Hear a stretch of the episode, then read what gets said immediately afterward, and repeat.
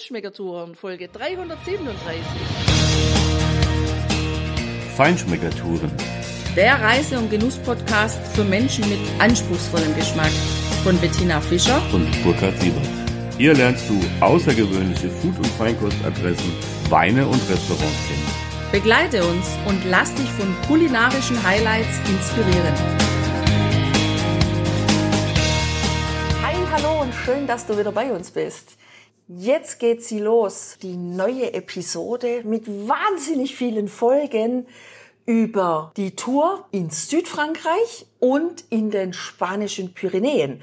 Diese Tour, die besteht aus zwei verschiedenen Destinationen, die man einzeln bereisen kann, die man aber auch super miteinander kombinieren kann. Und die Tour steht unter der Überschrift Weitsicht Wellbeing beziehungsweise Wellness. Weitsicht ist für diese Folge also tatsächlich auch unser Stichwort, weil mit dieser Folge wollen wir dir sozusagen, ja, den Ausblick geben, was dich in den nächsten Wochen und Monaten an kulinarischen und kulturellen Inspirationen über deine Ohren erreichen wird. Ja, los geht's eben auch mit Südfrankreich. Ja, Tina, Weitsicht und Weitblick, das spielt natürlich bei unserer Rundreise vor allem im zweiten Teil eine große Rolle.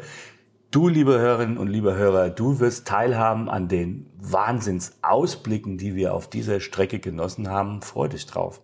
Ja, aber Weitblick, also kulinarischer Weitblick, den kann man ja auch schon in Südfrankreich haben, weil das Angebot allein an den Weinen in der Gegend rund um Chignac ist fantastisch. Auch wenn dort die Anhöhen eher Hügel sind, kann man trotzdem viel erleben. Also nicht nur kulinarisch, sondern auch wirklich kulturell. Also du wirst zum Beispiel hören von einem See, der dort liegt und was man da alles erleben kann, aber eben auch von einer Teufelsbrücke, wo der Teufel und die Geschichte um den Teufel tatsächlich eine große Rolle spielt, von einer der schönsten Höhlen Südeuropas, die wir besucht haben und was du dort alles wirklich Spannendes erleben kannst in dieser Höhle. Und dann wiederum von einem mini kleinen Bergdorf, in dem du im Sommer kaum aneinander vorbeikommst, weil so viele Menschen unterwegs sind und du auch nicht mit dem eigenen Auto hinfahren kannst, sondern den öffentlichen Busverkehr nutzen musst. Und natürlich haben wir sowohl Weingüter als auch eben Ölmühlen besucht. Klar, Stichwort Pelikan. Jeder denkt an einen Vogel. Ich denke an einen preisgekrönten Rosé.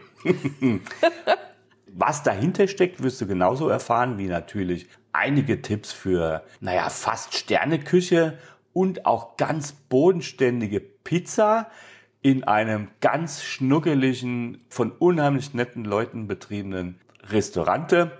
Das wirst du genauso hören wie natürlich Tipps über Weingüter, und ein sehr interessantes Interview mit dem Paar, das ein Chambre d'Hôte betreibt, was wirklich super außergewöhnlich schön ist. Wenn du dort wohnen willst und die Gegend erkunden willst, ist das natürlich ein Wahnsinnstipp für dich. Ja, Burkhard, aber da sind wir ja dann schon wieder raus aus der Gegend um Chignac. Da sind wir weiter südlich unterwegs, nämlich in der Gegend von Saint-Chinian und Minervois, wo die ja, unheimlich tollen Bio-Weine herkommen, die ja auch wirklich weit über die Grenzen von Südfrankreich bekannt sind, die man auch hier in Deutschland wirklich in jedem gut sortierten Weinladen, Weinhandel bekommen kann. Und wie uns diese sehr landwirtschaftlich geprägte Gegend gefallen hat, was du dort alles am Canal du Midi erleben kannst und von einem Restaurant, was wirklich direkt am Kanal liegt und du beim Essen den Leuten ins Boot gucken kannst, weil du gefühlt nur noch zehn Meter davon entfernt bist. Ja, das hörst du und eben auch von einem Weinladen, der dort in Homs am Kanal du Midi liegt und der ein geniales Angebot hat, wo du nämlich hingehen kannst und Weine aus der ganzen Gegend erkunden kannst in nur einem Laden. Genial. Ja klar, aber wir haben es natürlich noch genialer gemacht. Klar sind die Weine aus dem Languedoc auch hier in Deutschland oder anderswo verfügbar. Wir haben es natürlich wieder so gemacht, wie wir es immer gern machen. Wir haben die besonderen Weingüter aufgesucht und du hörst, wo uns Viognier und Syrah in Rheinkultur und in Cuvées begegnet sind, von denen wir begeistert waren. Natürlich wirst du auch hören über ein, naja, man kann schon sagen, fast Nationalgericht in dieser Region, wo sich natürlich die verschiedenen Örter oder Städte darum streiten, wer hat das beste Rezept dafür.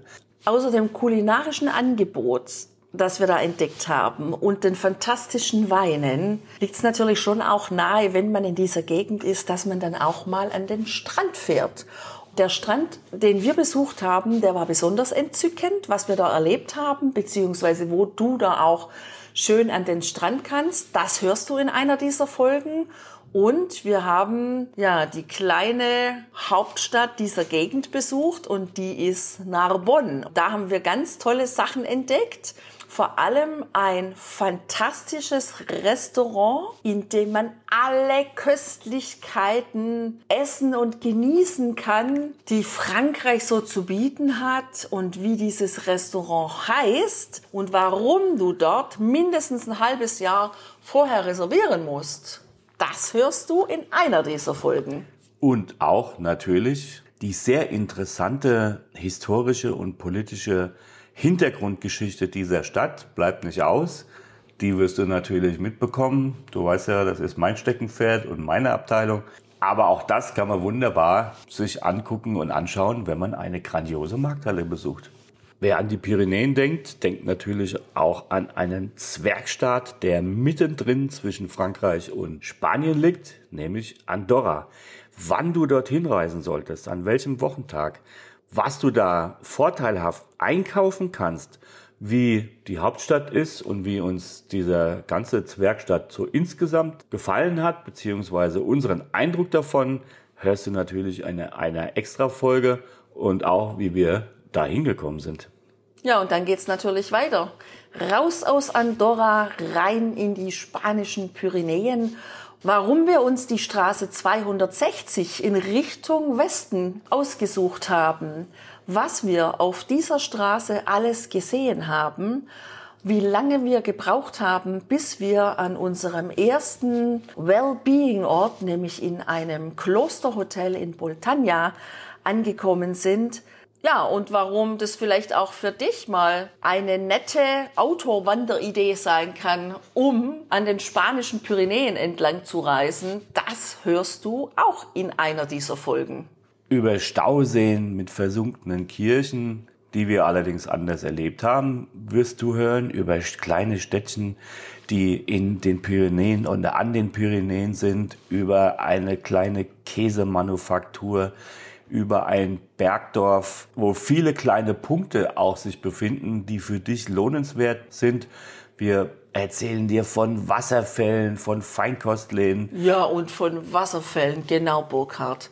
Einem Wasserfall, wo du auf jeden Fall auch einer Ziegenherde begegnen kannst.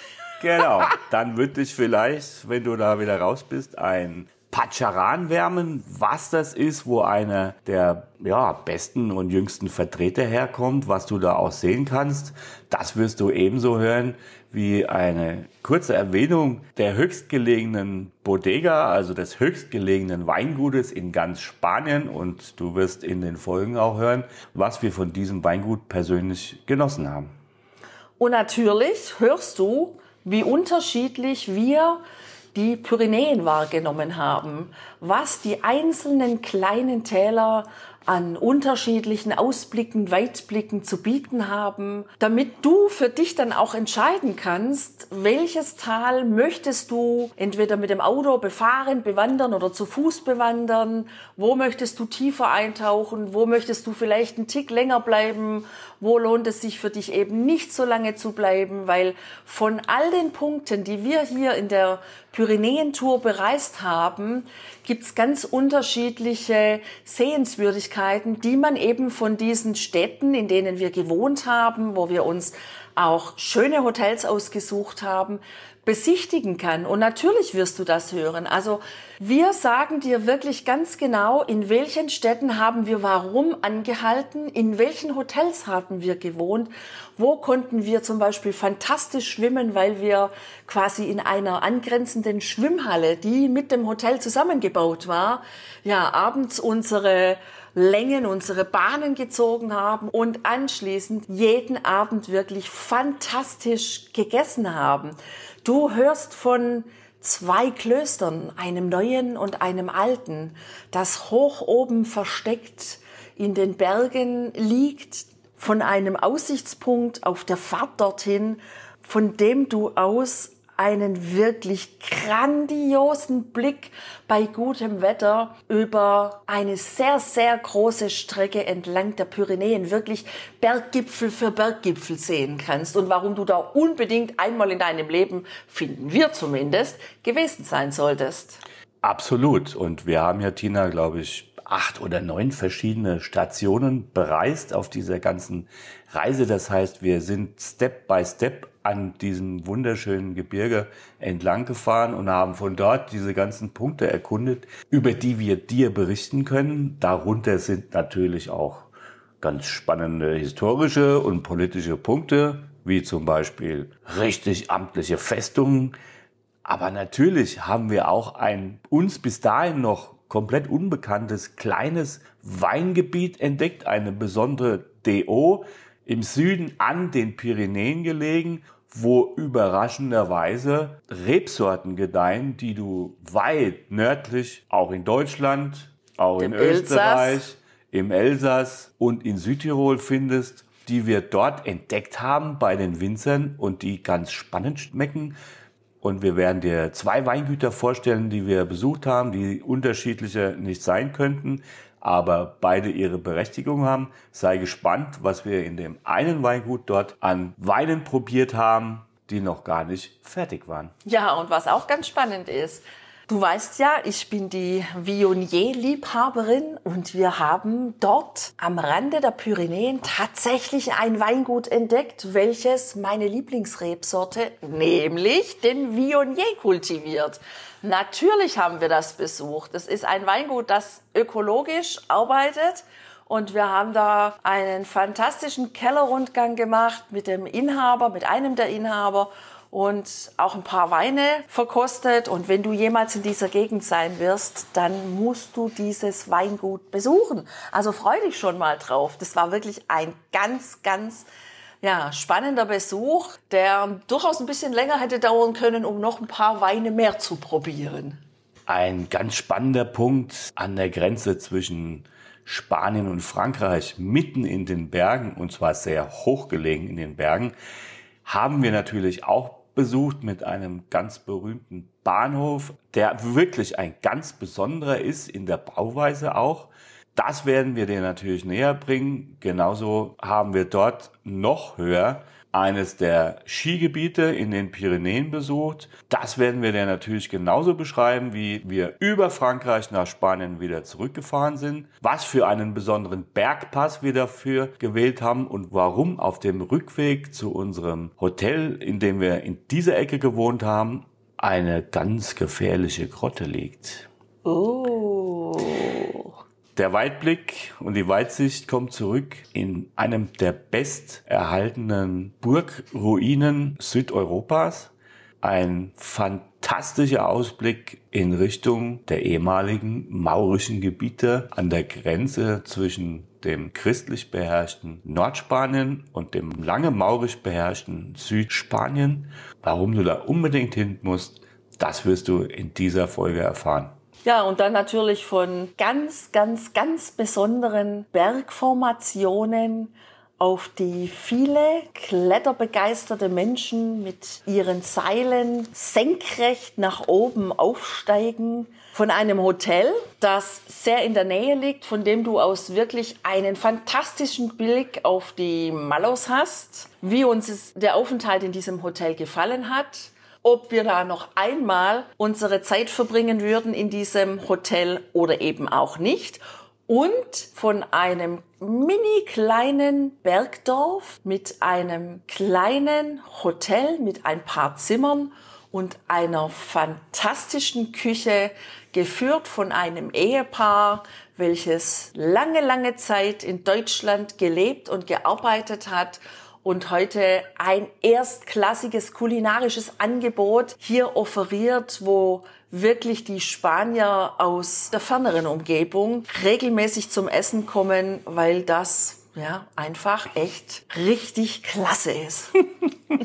Also, Also die Rede ist, glaube ich, von Carlos und Maria. ja. Ja. Und ich glaube nicht, Tina, dass wer das jetzt gehört hat, sich wirklich ernsthaft darüber Gedanken macht, ob wir in dem anderen Schuppen nochmal wohnen würden oder nicht. Also, Hast du das vielleicht schon verraten, indem du das Wort Ups. Schuppen benutzt hast? Hoppla. das wäre auch so rausgekommen. Was wirklich super rauskommt, sind Pinchos in Pamplona. Wir Ja. haben diese Stadt besucht und wir sind beide eingefleischte Fans dieser Stadt. Die musst du unbedingt einmal gesehen haben. Sie ist sehr übersichtlich in der Altstadt. Das macht es schon mal wunderbar. Und ja, nicht nur die Pinchos, sondern vieles anderes mehr kannst du in Irunia, wie der baskische Name ist, dieser Stadt, natürlich sehen. Ja, das wollte ich gerade sagen. Also nicht, dass du, wenn du unterwegs bist, vergeblich Pamplona suchst, weil Pamplona ja häufig klein angeschrieben ist in der Gegend.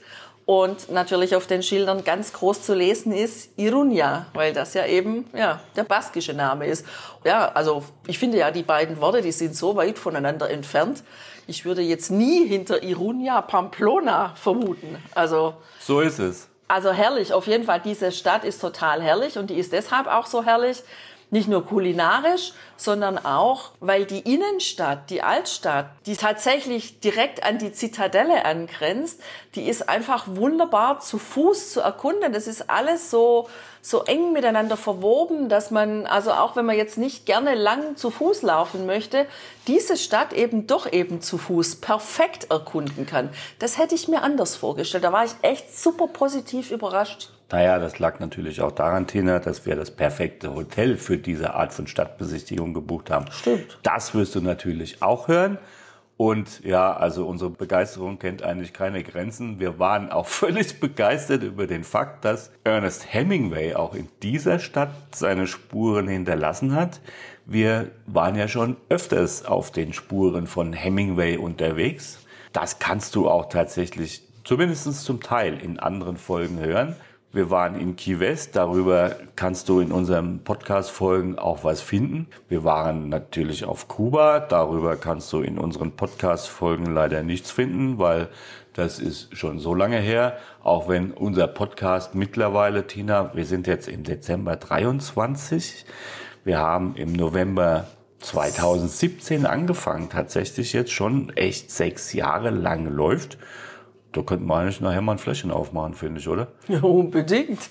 Also ja, das ist super. Da können unsere Hörer und Hörerinnen, die können viel mit uns mitreisen und die können sich geniale Touren, also mit unserer Hilfe zusammenstellen. Genau. Ja, Tour ist ein gutes Stichwort. Wir sind die Pyrenäen von relativ weit östlich, nicht ganz östlich. Das wäre ja so dann die Ecke von Perpignan auf der französischen Seite und Figueres auf der spanischen Seite liegt. Darüber haben wir schon auch bei unserer Spanien-Rundreise aus dem letzten Jahr berichtet. Aber tatsächlich haben wir die Pyrenäen von relativ weit östlich bis ganz westlich, nämlich das ist Pamplona, bereist. Du kannst in den nächsten Monaten dir das für dich raussuchen, was dich anspricht, was du brauchst, was du an Tipps gerne auch von uns, ja, dir überlegst, es zu nutzen. Ja, wir haben ja unsere Tour mit dem Auto gemacht, weil wir einfach gerne Cabrio touren. Das dauert natürlich ein bisschen länger, bis man da unten ankommt, weil die Anreise von Süddeutschland nach Südfrankreich beziehungsweise Andorra oder eben auf die spanische Seite der Pyrenäen, die braucht schon, naja, anderthalb bis zwei Tage, sage ich mal. Aber du kannst natürlich das auch viel einfacher haben, indem du beispielsweise mit dem Flugzeug nach Barcelona fliegst, dir da einen Mietwagen nimmst und dann beispielsweise in Boltanya, da wo wir in dem Kloster gewohnt haben, einsteigst in unsere Tour und dann mit uns unsere Tour bereist. Stimmt. Das haben die Schweizer aus Basel auch gemacht, die wir in dem Hotel getroffen haben, die mit spanischen Freunden genauso begonnen sind. Auch das ist natürlich eine Möglichkeit. Naja, ich sag mal so, wir sind schon Slow Food Fans. Wir sind auch Fans von Slow Holiday. Insofern mag ich das einfach lieber. Ich entspanne mich schon auf der Hinfahrt, auf den Streckenetappen zwischen den einzelnen Highlights.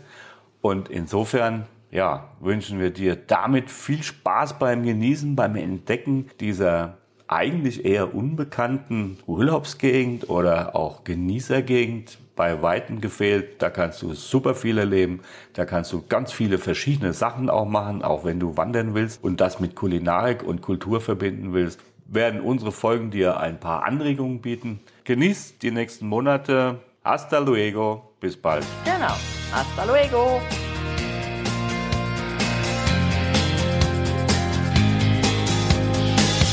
Hier endet dein Genusserlebnis noch lange nicht.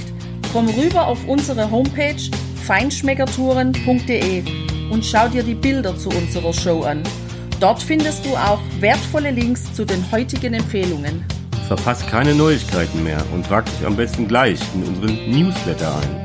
Wir freuen uns auf deine Anregungen für weitere Episoden und einen regen Austausch mit dir. Viel Spaß beim Genießen, denn du weißt ja, wahrer Reichtum besteht nicht im Besitz, sondern im Genuss. Deine Feinschmecker Guides Bettina und Burkhard.